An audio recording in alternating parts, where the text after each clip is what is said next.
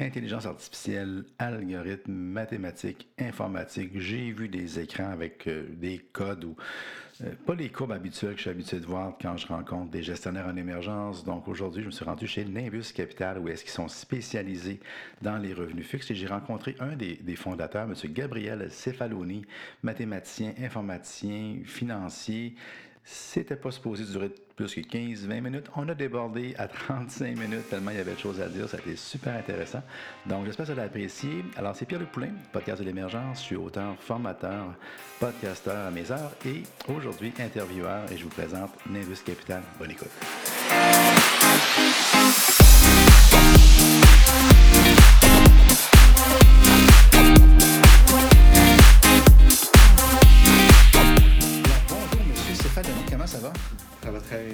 Je peux vous appeler Gabriel, oui? Oui, oui, ça va. Parfait. Bien, Merci de me recevoir dans vos bureaux. Toujours plaisant de se promener. Des fois, j'en fais par Skype, mais j'aime toujours pouvoir sentir un peu l'ambiance du bureau. Fait qu'on est dans le quartier ici, Pointe-Saint-Clair? Pointe-Saint-Charles. Pointe-Saint-Charles, C'est juste la, la partie sud de, de Griffintown, un petit peu la, plus proche du canal de la Charte. Avec une ambiance de start-up, les planchers en bois franc, les plafonds de 12 pieds, des écrans partout. On se sent dans une start-up.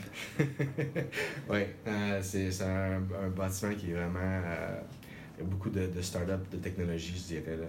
Il y a une ambiance ici. Là. Je le sens, t'arrives, là, on a l'impression qu'on rentrerait plutôt dans une business qui fait des applications web ou des, pour les iPhones. All right. So, euh, vous êtes spécialisé en revenus fixes. Oui. Ça me semble que c'est pas sexy. C'est pas sexy, ben, ben ça. Euh, on essaie de rendre ça aussi sexy que possible. Moi, je dis ça très de même. Revenu fixe, quand j'ai vu ça, je fais Ah, OK, faut que je le fasse, mais. euh, Revenu fixe et euh, placement alternatif. On fait, on, on spécialise là-dedans. Euh, Marc Rivet, qui est cofondateur, a travaillé là-dedans de- une trentaine d'années euh, sur le sur le, le marché, euh, sur, sur le floor, comme on appelle, à la bourse. là. Oui. Euh, puis, essentiellement, on est parti, on est parti de cette expertise-là pour amener une autre approche qui est plus quantitative à ça. Bon, ben c'est ça. C'est pas supposé être trop sexy ou c'est supposé être compliqué, cette fameuse approche-là. Racontez-moi ça un peu, qu'on voit si je peux démystifier ce chinois. Euh, longue histoire courte, euh, ce que je dirais, c'est généralement, euh, en revenu fixe, comme tu faisais mention, c'est assez, euh, assez conservateur comme classe d'actifs. Puis on, les, solutions qu'on apporte restent dans ce thème-là, du, moins du côté revenu fixe. Mais notre approche est plus basée sur du quantitatif systématique, en- essentiellement en utilisant des ordinateurs pour arriver à construire des portefeuilles euh, de revenus fixes. Euh, donc, on utilise beaucoup de technologies qui sont plus modernes. le- les buzzwords, l'intelligence artificielle, le, big data, distri- euh, informatique distribuée, pour essayer de nous aider un petit peu à, partir, à, à faire des, à construire ces portefeuilles-là. La chose qu'on dit souvent, puis c'est une analogie qui est peut-être douteuse, mais euh, les actions, euh, on considère, en tout cas, je considère ça plus comme un art où il y a plus d'éléments qui sont qua- qualitatifs. Euh, les obligations, c'est plus proche de la science, ou c'est quelque chose qui est mathématique. Beaucoup d'é- d'éléments, de facteurs qui sont quantitatifs.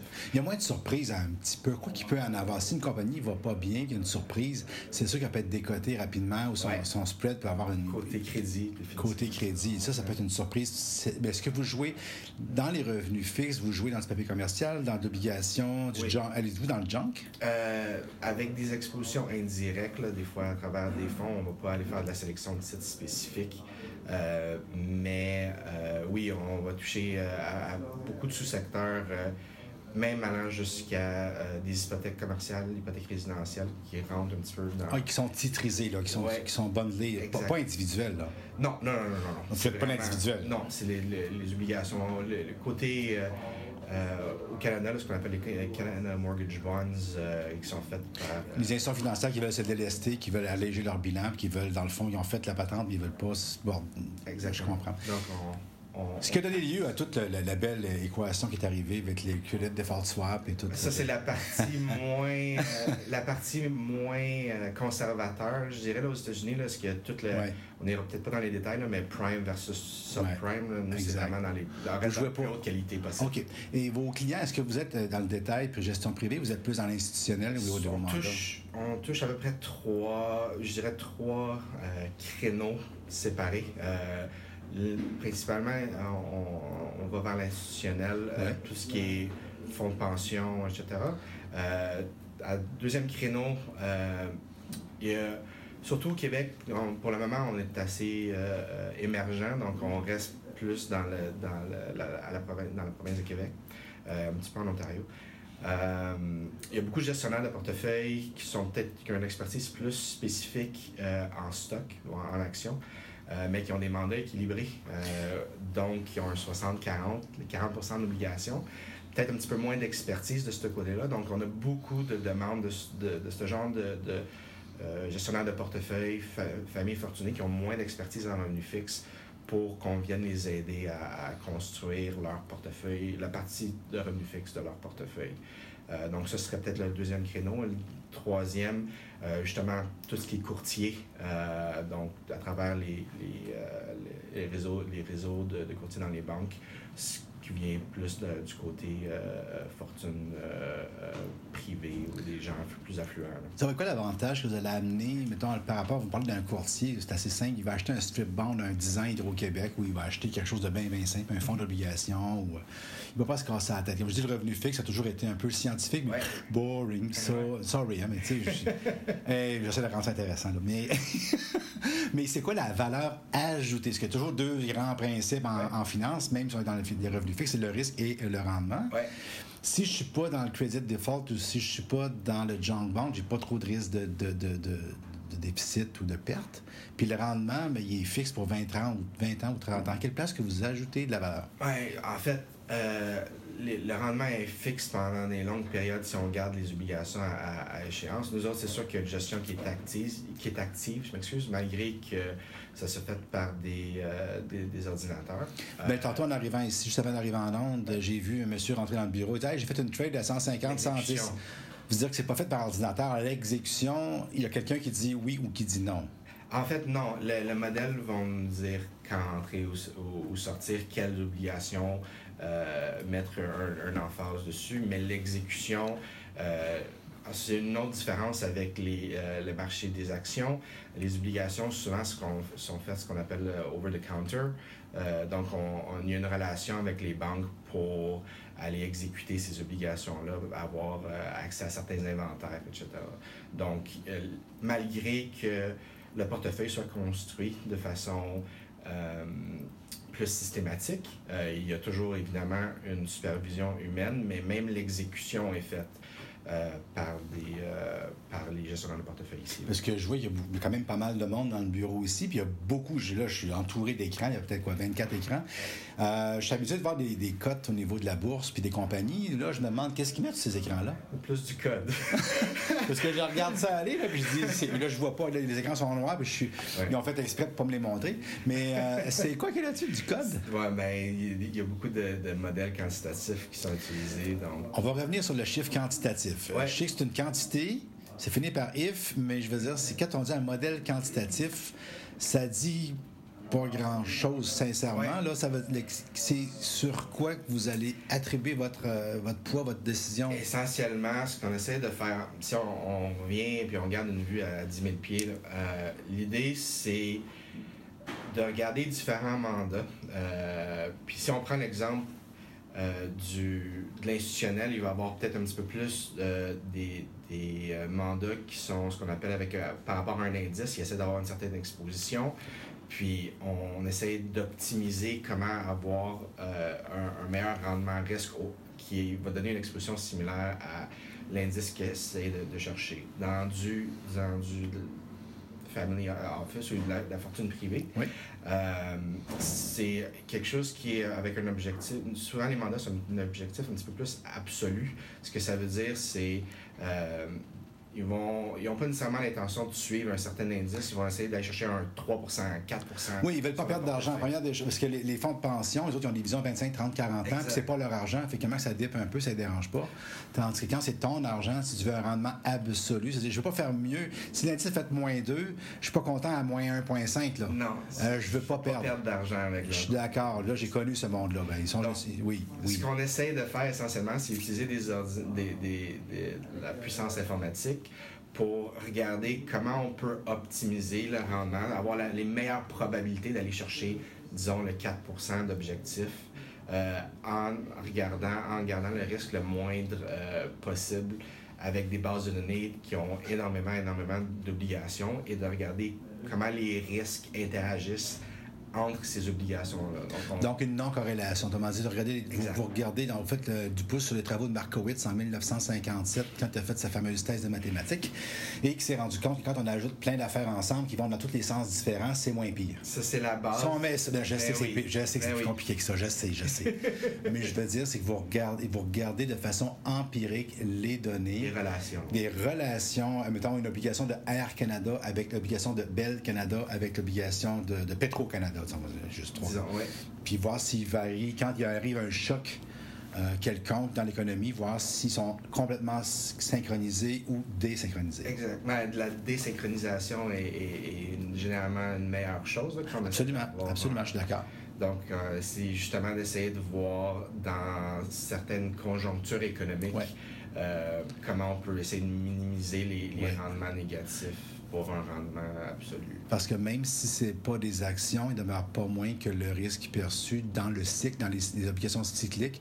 Quand les cycles deviennent en récession, il va y avoir des obligations plus refuge Ouais. qui vont avoir tendance à baisser le spread avec les bons du trésor, puis d'autres obligations qui vont être moins vues comme étant de moins bonne qualité. Exact, exact. Euh, Durant des, des- des récessions, c'est sûr que les obligations gouvernementales sont, ont plus de demandes et Ouais. les obligations à haut rendement, là, ce qu'on pourrait appeler du junk bond, euh, vont, vont en souffrir plus dans ces environnements-là. OK. Vous ne faites pas d'arbitrage ou des, des- des- des situations d'arbitrage? Dans les, dans les, euh, dans les euh, stratégies euh, de placement alternatif, Oui. on, va, on va faire euh, des, des stratégies de ce qu'on appelle de spread out d'écart, où il y a des, des positions longues et des positions à découverte qui sont prises dans, dans les portefeuilles.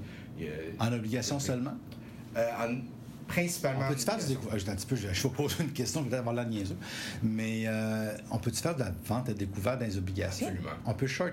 Absolument. Ah, celle-là, je vais l'apprendre. là. Absolument. On peut short. Comment on fait pour shorter une obligation? Avec les banques, c'est-à-dire qu'on va, on va demander à une banque qui a une obligation dans son inventaire, euh, est-ce qu'on peut l'emprunter, la? Même affaire avec les C'est actions. exactement la même chose. C'est Ah, juste ouais. que la banque va nous prêter cette obligation. OK. Puis c'est c'est là que l'avantage d'avoir des relations avec la plupart des grandes banques et différents euh, euh, gardiens de valeur ou, prime broker euh, dans- aux États-Unis au Canada. Dans la gestion, est-ce que vous avez des pool funds qui sont propriétaires à vous, que les gens achètent des parts, ou si c'est des mandats, ou est-ce que vous gérez directement dans le compte du client? Pour le moment, euh, c'est principalement ce qu'on appelle des comptes séparés ou des comptes ségrégés. Ouais. Euh, on, est- on a des plans de partir des, des, des pooled funds euh, pour une de nos stratégies euh, euh, à rendement absolu d'ici la fin de l'année. Donc, ça va, ça va venir euh, relativement rapidement. là. Des funds qui vont être pour les investisseurs aguerris. Pas un fonds Oui, mutuel. non, Pas, non, c'est pas prospectus. Euh, pas non, une notice d'offre avec investisseurs ou Exact. institutionnels. Exact. Plus facile pour tout le monde. Ça va être un minimum d'entrée de 150 000, logiquement, ce qui n'est pas si pire. Ouais. OK, bon. Et puis, comment vous voyez votre compagnie dans. Vous avez fait combien de temps cette partie en affaires?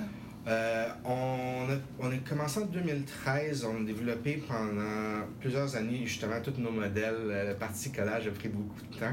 On a commencé à accepter euh, des, des fonds externes, euh, d'investisseurs externes, je dire, en fin 2017, là, Oh, septembre Dieu. 2017. OK, ça fait pas encore C'est un an. très récent. Euh, on- OK. on- avec le- l'enregistrement avec l'AMF était début 2017. OK. Et puis, qui sont les grosses pointures en termes de tête de gestion? Est-ce que c'est juste les ordinateurs? Euh, non, on a- en fait, ce que, quand on, on- en termes de branding de Nimbus, c'est c'est justement la synergie entre l'expertise humaine euh, de notre équipe de, de, de revenus fixes euh, et la puissance informatique qu'on utilise également. Donc, on a euh, moi-même qui est chef de placement, qui est peut-être plus le, le geek de la compagnie. euh, OK. avec toute la. la- Autoproclamé, j'ai rien dit. le geek plus informatique ou le geek Ben, plus. c'est ça, que- euh, c'est ça que j'allais dire. Euh, mon, euh, Marc Rivet, qui, est- qui est cofondateur, euh, a toujours une très bonne façon de, de, de me décrire, je dirais. C'est-à-dire, euh, je suis comme un, à l'intersection de gestionnaire de portefeuille en finance, euh, mathématiques appliquées, puis programmeur, codeur. Donc, je ne gagnerai pas de, de, de compétition de codage, euh, je ne gagnerai pas de prix Nobel en mathématiques, mais je me débrouille dans toutes les sphères. Donc, je suis vraiment en plein milieu de ça. en plein milieu. ben, c'est un peu de Ouais. là que vient l'approche de Nimbus, je dirais. euh, Donc, les algorithmes, puis quand vous, parce que vous avez deux, trois choses. Les algorithmes, il faut les programmer. C'est pas des algorithmes empruntés d'une source. euh, c'est euh, propriétaire. c'est propriétaire. Donc, vous avez développé vos propres formules mathématiques. Et puis, quand vous dites, l'autre chose qui m'a interpellé, c'est vous utilisez la puissance des ordinateurs. On se parlait de milliers d'ordinateurs. Ça, c'est du hack- c'est par hacking ou euh, c'est quand les madames, elles savent pas qu'il faut un iPad pour faire. euh, Elle dit, voyons, mon iPad est vraiment bien slow. Est-ce que vous faites-vous du hacking de processeur ou. euh? Non, euh, c'est tout légal, juste pour OK, non, mais juste être certain, moi, là, je vais pas t'embarquer dans rien, là, tu sais. Non, ben, je vais, pour donner un exemple, on, Comment ça marche, cette on partie-là? utilise euh, des réseaux d'ordinateurs. Donc, MATLAB, par exemple, sort un logiciel euh, d'une compagnie qui est spécialisée dans l'analyse mathématique. Même pas juste en finance, en ingénierie, ils font. C'est vraiment euh, un laboratoire mathématique. OK. Euh, puis des problèmes d'optimisation comme les nôtres, où il y a des millions, pour pas dire des milliards de données à analyser. Euh, on a besoin beaucoup d'or- d'ordinateurs pour faire ça de façon optimale. Donc, si je, me, je- euh, les, les problèmes d'optimisation qu'on utilise, genre on les relève sur un ou deux ordinateurs ici, ça prendrait des mois à, à- à chercher. Comme en astrophysique, comme tous ces genres de choses-là qui demandent, même, Exact. même dans le temps de Bobby Fischer qui voulait se battre contre le Big Blue, l'ordinateur, à un moment donné, ça prenait des machines qui prenaient la grosseur de la pièce ici, ça des supercomputers. Des supercomputers. Ouais. vous n'avez pas accès à ça. Ben, en fait, c'est ça. On utilise des compagnies comme MATLAB qui nous donnent accès à 10 000, 15 000 ordinateurs à travers un réseau pour essentiellement juste résoudre un problème qu'on a, euh, qu'on a à résoudre de façon très rapide. Comment ça, ça coûte? Ça coûte combien, ça? Ben, Le SKU de ça, ça, ça, Ça, marche comme à l'heure ou, euh? C'est, oui, c'est à la demande. C'est-à-dire que ça, ça peut devenir très, très euh, coûteux si on l'utilisait de façon constante à travers des semaines et des mois. Mais dans notre cas, c'est des, des- des problèmes d'optimisation qui peuvent être réglés à l'intérieur de 2-3 heures si on utilise justement les 10 000 ordinateurs. Donc, oui, c'est relativement cher euh, à la demande, mais quand c'est, quand c'est juste pour faire des optimisations rapides, comme, comme dans notre cas, c'est abordable. à la fin de l'année, tu dis, je l'ai utilisé pendant 25, 30 ou 50 heures, multiplié par X montant. Ouais. On ne va pas divulguer des, des secrets. Non, non, je ne veux pas aller trop loin, juste assez. Mais ça marche à l'heure, autrement dit. C'est on demande, puis par bits ou par temps? Oui, c'est plus par calcul. Par, par teraflops. Exact. C'est en teraflops ou euh, Euh, en, en nombre de, de- de données, de Voilà. quantité incroyable de. Un- Au moins, j'ai une idée là, de ce qui se passe. Ouais. On brasse les soupes, on brasse les chiffres, on regarde les corrélations, on fait chauffer les ordinateurs. Donc, vous compétitionnez avec Bitcoin. Au réchauffement de la planète. Non, mais regarde, on s'amuse. On s'amuse. Donc, OK, donc de l'optimisation, ces choses-là, revenus fixes, et ce qui s'en vient euh, très bientôt, c'est un pool fund qui va s'appeler Nimbus, qui va être disponible pour les différents. Ouais. Puis, effectivement, ce que j'ai rencontré, bien sûr, dans ma tournée, beaucoup de gestionnaires qui sont plus orientés à stock picking, macro, micro, peu importe, bottom-up, toute la, toute la kit. Puis, c'est rare qu'ils vont avoir une, une patte euh, revenu fixe. Fait qu'effectivement, s'ils veulent faire de la gestion privée ou accueillir des, des- des gens, ils vont aimer toujours avoir cette partie-là. Ouais. C'est- Comme tout le monde dit, c'est c'est pas, c'est pas la partie la plus excitante, mais c'est définitivement une partie nécessaire de presque tous les portefeuilles. Puis d'optimiser, ben, parce que les rendements purs, on prend des gouvernements, si on veut prendre aucun, aucun risque, on prend des, gouvern- des gouvernementales. Ils sont combien présentement les 10 ans Canada? C'est quoi là? C'est du 2, C'est 30. 2,30. Ouais. Fait que vous, avec vos portefeuilles optimisés avec très beaucoup, c'est- C'est plus que ça.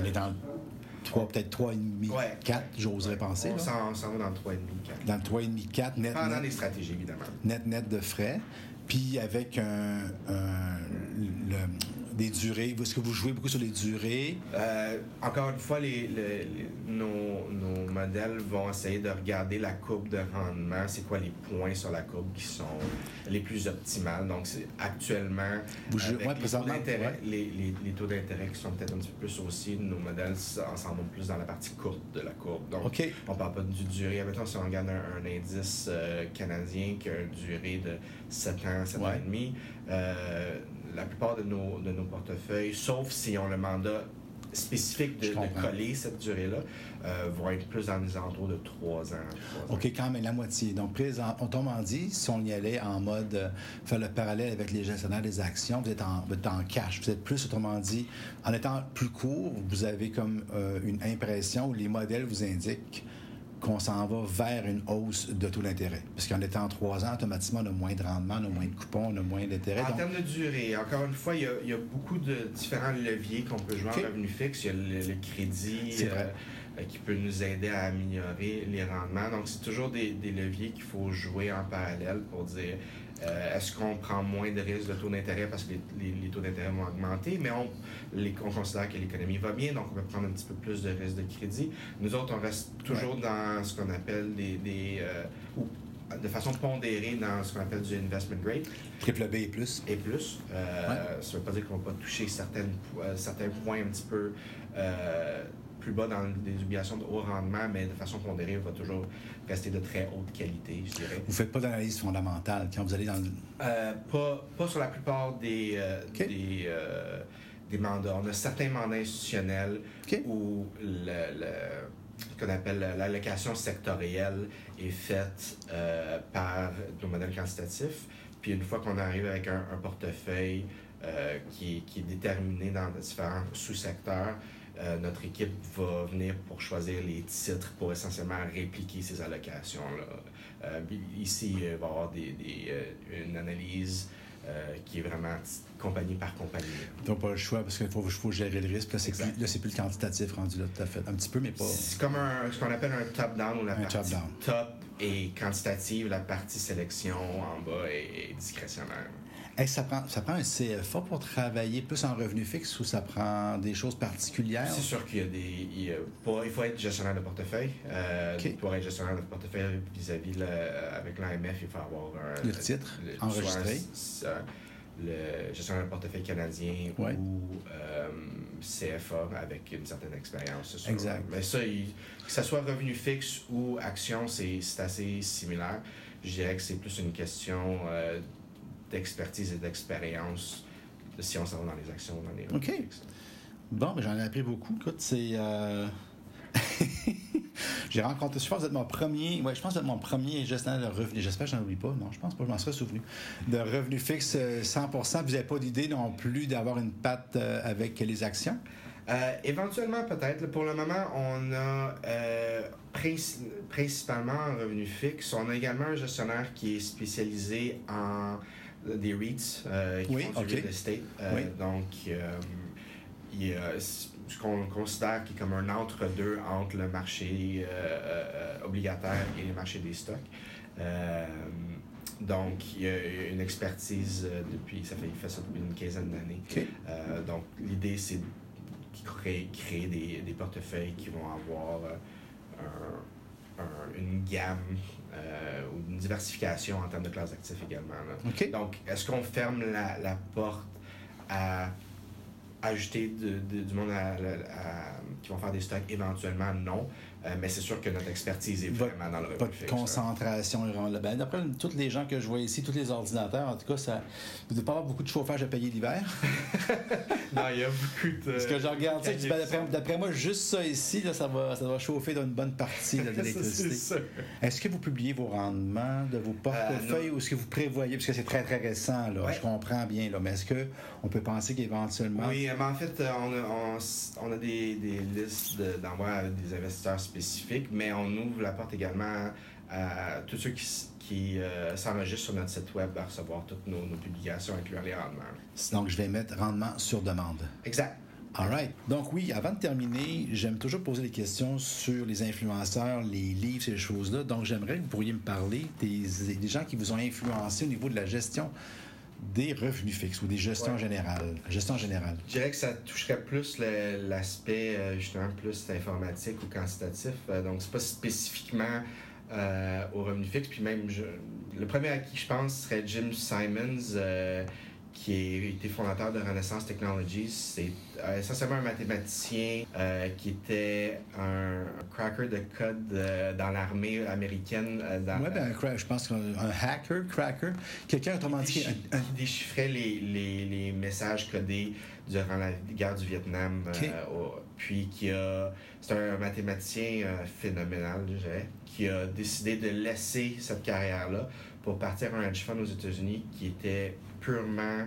euh, je veux dire, populé de scientifiques parce qu'il connaissait pas vraiment le monde de la finance. Euh, puis euh, il est justement parti la, la tendance de, de gestion de finances de portefeuille, mais en utilisant seulement des, des modèles informatiques. Puis il est parti avec une, une carrière phénoménale. Après ça, peut-être une vingtaine d'années avec 50% de rendement annuel euh, pendant une vingtaine d'années net de tout frais. là. Aïe, aïe, aïe, aïe, aïe, aïe. Je pense que ça a été un- d'ailleurs été euh, un des, des hedge funds qui a chargé le plus au monde euh, durant une période. C'était quelque chose comme 5% de frais fixes, 40% frais de performance. Et net de ça, il réussissait quand même à avoir des, des rendements de 50% par année. Donc, c'est votre modèle. Euh, une inspiration euh, en termes de, de méthodologie, je dirais. Parce que lui, c'est vraiment que je vois, c'est pattern recognition. Autrement dit, Ouais. lui, son, il il avait la capacité, de, à travers un chaos, parce qu'il y a beaucoup de livres qui ont été écrits sur le fait que la bourse, en réalité, c'est du chaos. Il n'y a pas moyen de prévoir ou de prédire des patterns. Il y a plein de monde qui, qui- qui ont écrit là-dessus. D'accord ou pas d'accord, ouais. Je suis d'accord, c'est pour ça que j'adore. C'est un sujet religieux. C'est comme la religion presque. C'est un sujet qui divise toujours. C'est comme Mac puis PC. Tu t'en parles pas dans une foule si tu veux avoir du plaisir. Si tu veux avoir du fun à te destiner, oui, mais. Donc, OK, lui, Jim, puis un, l'autre, oui. Un autre qui est pas vraiment relié euh, euh, à la finance en tant que telle, mais euh, ce qu'on on fait souvent, quand on introduit Nimbus, on parle souvent du, du film Moneyball, euh, qui était. euh, c'est un film euh, où Brad Pitt a joué, qui racontait l'histoire des Aces d'Oakland, qui était une équipe de baseball qui n'avait pas vraiment les moyens de compétitionner avec les Yankees ou les, grosses équipes, qui ont décidé de d'utiliser un- un- une méthodologie qui était purement scientifique pour faire la sélection des, des, des joueurs. Donc, ils ne pouvaient pas se permettre d'acheter euh, les, les meilleurs joueurs. Donc, ils ont trouvé comment on peut trouver la meilleure combinaison des joueurs euh, pour euh, créer notre équipe. La personne qui était en arrière de ça s'appelait Bill James. Puis le, le- directeur général de l'équipe, c'était Billy Bean. Mais Bill James, c'est vraiment celui qui a écrit les livres, qui a amené toute la, la tendance d'analyse avancée et statistique dans le sport. Euh, donc, nous, ce qu'on essaye de, s'inspirer justement de ça pour dire, on essaye d'amener le mix de ces deux, ces deux histoires-là au revenu fixe euh, au, au Canada là, en, termes de, en termes de méthodologie. C'est pas des livres ou des gens qu'on entend souvent. J'entends plus souvent Peter Lynch.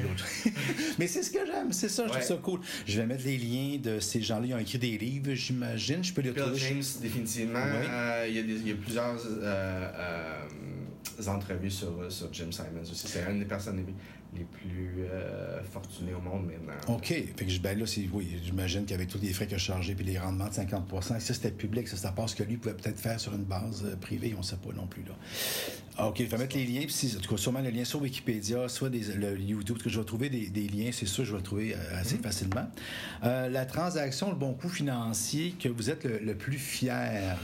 Euh, je sais pas si c'est vraiment une transaction, je dirais que c'est plus une question de, de- d'adaptation. Euh, avant, même, avant même euh, Nimbus, euh, je travaillais comme trader, gestionnaire de portefeuille euh, en obligations, mais spécifiquement dans les dérivés.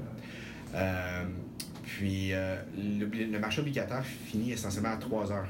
Donc, on, on s'en allait pas du bureau à 3 heures. Après notre journée de travail dans le marché obligataire, euh, on avait beaucoup d'analyses à faire, mais euh, mon, mon patron, avant, qui est maintenant mon, mon partner, euh, m'avait encouragé essentiellement à commencer à essayer de transiger le marché des dérivés, mais du côté stock, juste pour couvrir les frais que j'avais payés en, en, transigeant les obligations durant la journée. Puis c'était comme une façon de commencer à, rentrer dans un nouveau marché. Donc, ça a commencé à avec l'objectif de simplement payer des frais de commission. Euh, puis ça a tourné dans euh, un marché que je transigeais à, à l'époque de façon plus importante. Puis ça m'a comme appris à éventuellement toujours vouloir étendre euh, mon horizon. Donc, ça m'a ensuite commencé à, trader des, des options, des acceptations bancaires et me suis retrouvé avec une vue qui était beaucoup plus globale des marchés, euh, comment ils s'interagissaient entre eux. Euh, donc, je dirais, le meilleur coup a été de commencer à vouloir explorer d'autres. Euh, de sortir de votre zone de confort, puis de voir que ça se prenait, puis d'avoir, j'imagine, un certain succès là-dessus. Oui, oui, j'étais chanceux de ce côté-là. Bon, après, le, après la fleur, les fleurs, le pot, toujours. Donc, euh, l'erreur, la bourde, la gaffe, j'aime toujours ça, euh, mettre les trois mots ensemble, c'est juste pour être sûr qu'on se trompe pas, que c'était une gaffe. Là. Qu'est-ce qui t'est arrivé? je dirais dans la même période si on se ramène au flash crash de 2010, je ne sais pas si ça vous dit quelque chose. Euh, Dans une journée, ça a baissé de 700, tout plus que ça. C'est près le S&P 500 a perdu à peu près 10% ou presque 10% en 15 minutes, puis c'est tout revenu essentiellement. Euh, c'est d'ailleurs quelque chose qui a été blâmé en partie par les algorithmes. Euh, essentiellement, de, personnellement, j'avais une exposition qui était position en découverte dans les obligations, pas dans les obligations, dans euh, le marché euh, des stocks canadiens. Donc, euh, durant cette période-là, c'était c'était supposé d'être très profitable parce que c'était un, mouvement baissier. Mais la leçon que j'ai appris de ça, c'est par rapport à la liquidité des marchés. C'est-à-dire que quand il y a eu une panique aux États-Unis, le marché canadien est moins liquide. Le marché des dérivés canadiens est encore moins liquide. Donc, malgré que c'était une position qui était supposée être très profitable, il n'y avait plus de marché pour sortir. Donc, je me suis retrouvé avec euh, une position que j'ai pas pu pouvoir sortir. Puis, euh, on dit des fois dans, les films de Wall Street, greed is good, mais dans cette situation-là, greed euh, was bad, c'est certain, parce que je pas, pas pu pouvoir. Le fameux, fameux risque de liquidité qu'on apprend à l'école, puis que tout le monde connaît en concept, mais quand tu arrives là-dedans. En pratique, c'est. La contrepartie est où? Exact. Et comme dirait Jerry Maguire, show me the money. Where's the money? All right. c'est ça. Donc, c'est définitivement, je dirais même que plus une leçon de vie presque qu'une leçon de finance. Quel serait votre meilleur conseil pour un investisseur, un épargnant, quelqu'un qui, euh, qui commence ou qui veut commencer à investir, qui n'est pas nécessairement les sous pour venir avec l'imbus directement, mais qui nous écoute puis qui voudrait dire ben moi j'aimerais ça euh, investir ou faire de l'argent ou être à la bourse ou je sais pas. Je pense que je vais rentrer vraiment dans le, standard de probablement certains euh, des répondants que vous avez déjà interviewés. mettre beaucoup d'emphase sur les coûts euh, souvent, la problématique des investisseurs avec les particuliers, c'est qu'ils se retrouvent dans les grandes banques où les frais sont très élevés. Juste faire attention un petit peu aux frais, aux frais parce que c'est une des très grandes variables euh, dans le, le, rendement à long terme d'un portefeuille. Absolument. Euh, donc, ça, serait un, un, point. Puis après ça, peut-être juste de s'éduquer s'ils veulent vraiment rentrer dans la gestion de leurs finances de façon personnelle. Euh, un livre que je recommande, j'ai recommandé à certaines personnes de, ma famille, euh, c'est un livre de David Swenson, qui était le gestionnaire de, la caisse de retraite du MIT pendant plusieurs années. le livre s'appelle Unconventional Success. puis c'est vraiment ciblé vers les particuliers. il, a, écrit un livre qui était ciblé vers les institutions. Euh, ce livre-là est ciblé vers les particuliers, donc c'est vraiment haut niveau, mais ça explique très bien comment partir puis essayer de, de regarder quel genre d'investissement ils sont, sont raisonnables ou convenables pour tel genre de personnes, etc. Excellent. La ressource, c'est le site web que vous ne pourriez pas vivre sans. Bien là, il y a les ordinateurs, le matelas. là, je pense pas que ça va être pour le commun des mortels. On n'aurait pas, de toute façon, l'algorithme pour les faire travailler. Donc, ça ne donne rien.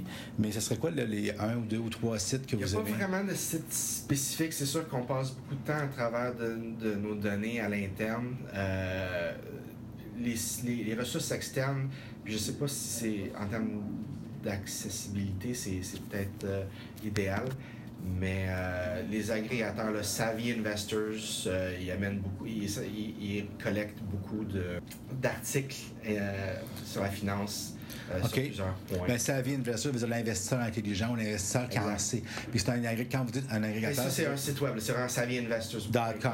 Ouais, bon, je vais les mettre. Non, je vais tout faire mon travail. Et après ça, Quant, Quantopian puis Quantpedia, c'est encore une fois un- une collection d'articles euh, euh, des universités ou des choses comme ça.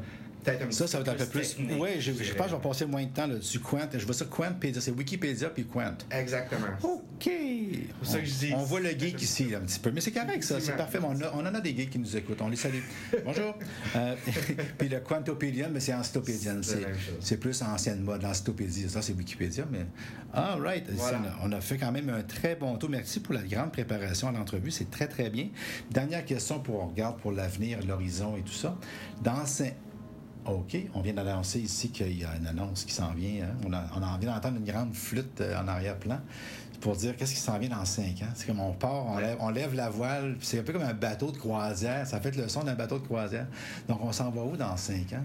Euh, c'est sûr que je- moi je le diviserais de deux façons. Un style la, la partie qui est technique, euh, développer justement nos modèles d'intelligence artificielle, d'avoir une équipe qui est un petit peu plus euh, euh, garnie, je dirais, pour pouvoir avancer sur tout le côté recherche et développement.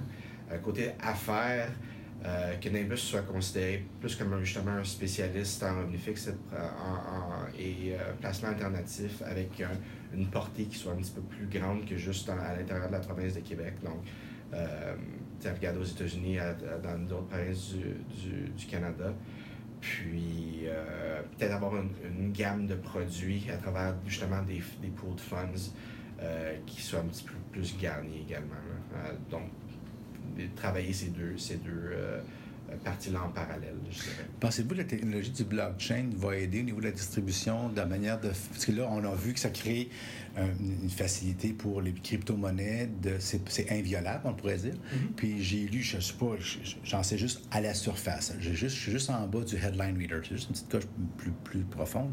Où est-ce que j'ai vu que c'est une technologie qui permet rapidement d'enlever la troisième partie, de réduire les frais et d'avoir une confiance dans un système où est-ce qu'il y a une transaction qui est faite. On pense souvent en Bitcoin, mais il pourrait aussi y avoir des transactions faites dans des pool funds. Est-ce que, puis là, je parle à un geek, c'est pour ça que je pose la question. là. Euh, est-ce, que vous, est-ce, que tu- est-ce que vous voyez ça dans, dans les prochains 3, 4, 5 ans, une possibilité de faciliter la distribution des produits? En termes d'horizon, je suis pas certain. C'est sûr que du côté tran- transactionnel, euh, il y a énormément de potentiel euh, de ce côté-là. Mais euh, ça, va être, ça va être une question de d'acceptation des grandes banques et des, des personnes, encore si on revient au, au revenu fixe, qui ont les inventaires d'obligations. Oui, il faut qu'ils émettent là-dessus. Exactement. Ouais, il y a ça, ouais. C'est une question de développer une structure ou une infrastructure où euh, les, ceux qui ont tous les inventaires d'obligations euh, permettent de faire des transactions. euh, Mais c'est un peu comme Kijiji, dans le fond. S'il n'y a personne qui met de quoi à vendre, on ne peut pas l'acheter. Mais donc, Kijiji peut être là, puis je peux être prêt à l'acheter par Kijiji, mais si j'ai pas d'inventaire, mais il ne sert à rien, mon Kijiji. exactement. Ben, Je fais ça même, je mets ça simple. C'est- non, euh, c'est mais c'est, exactement mais, c'est ça, pareil, hein? Je suis pas pire, hein? Kijiji Blockchain, pareil. All right. Hey, ça a été vraiment, vraiment plaisant. Merci à coup. J'ai j'ai le fun d'avoir la préparation, les notes, tout est écrit. J'ai affaire à un vrai de vrai, là. Tu sais, tout est bien écrit. C'est, c'est bien, bien le fun. Merci. Merci encore une fois. Bye. Alors, j'espère que vous avez apprécié. Ça a été un peu, encore une fois, comme d'habitude, un peu tout bord, tout côté, et encore une fois, surpris. Je suis toujours surpris et toujours agréablement surpris. C'est plaisant. Comme je le répète toujours, on a du talent au Québec. C'était le fun de voir l'ambiance. Euh, comme je vous dis, on rentre dans ces bureaux-là. C'était pas au centre-ville de Montréal. C'était un peu plus en, pas en, région, c'est pas toujours dans le 514, mais c'était une autre ambiance. On était sur le même étage que Uber, en- entre autres. Donc, c'était une place de plus de start-up informatique. Puis c'était vraiment, vraiment le look. Là. On n'avait pas l'impression d'être dans une firme de finance. On avait plus l'impression d'être dans une firme informatique. Donc, euh, ça fait partie de la tournée. On continue la tournée estivale, les entrevues euh, de l'émergence. Alors, euh, si vous avez des suggestions, vous avez des commentaires, vous avez des questions, vous avez quoi que ce soit, vous pouvez m'écrire via Facebook, Twitter, LinkedIn, vous le savez, YouTube. Je vais commencer à mettre de plus en plus de vidéos sur YouTube. Je vais continuer et augmenter ma publication sur les autres médias sociaux.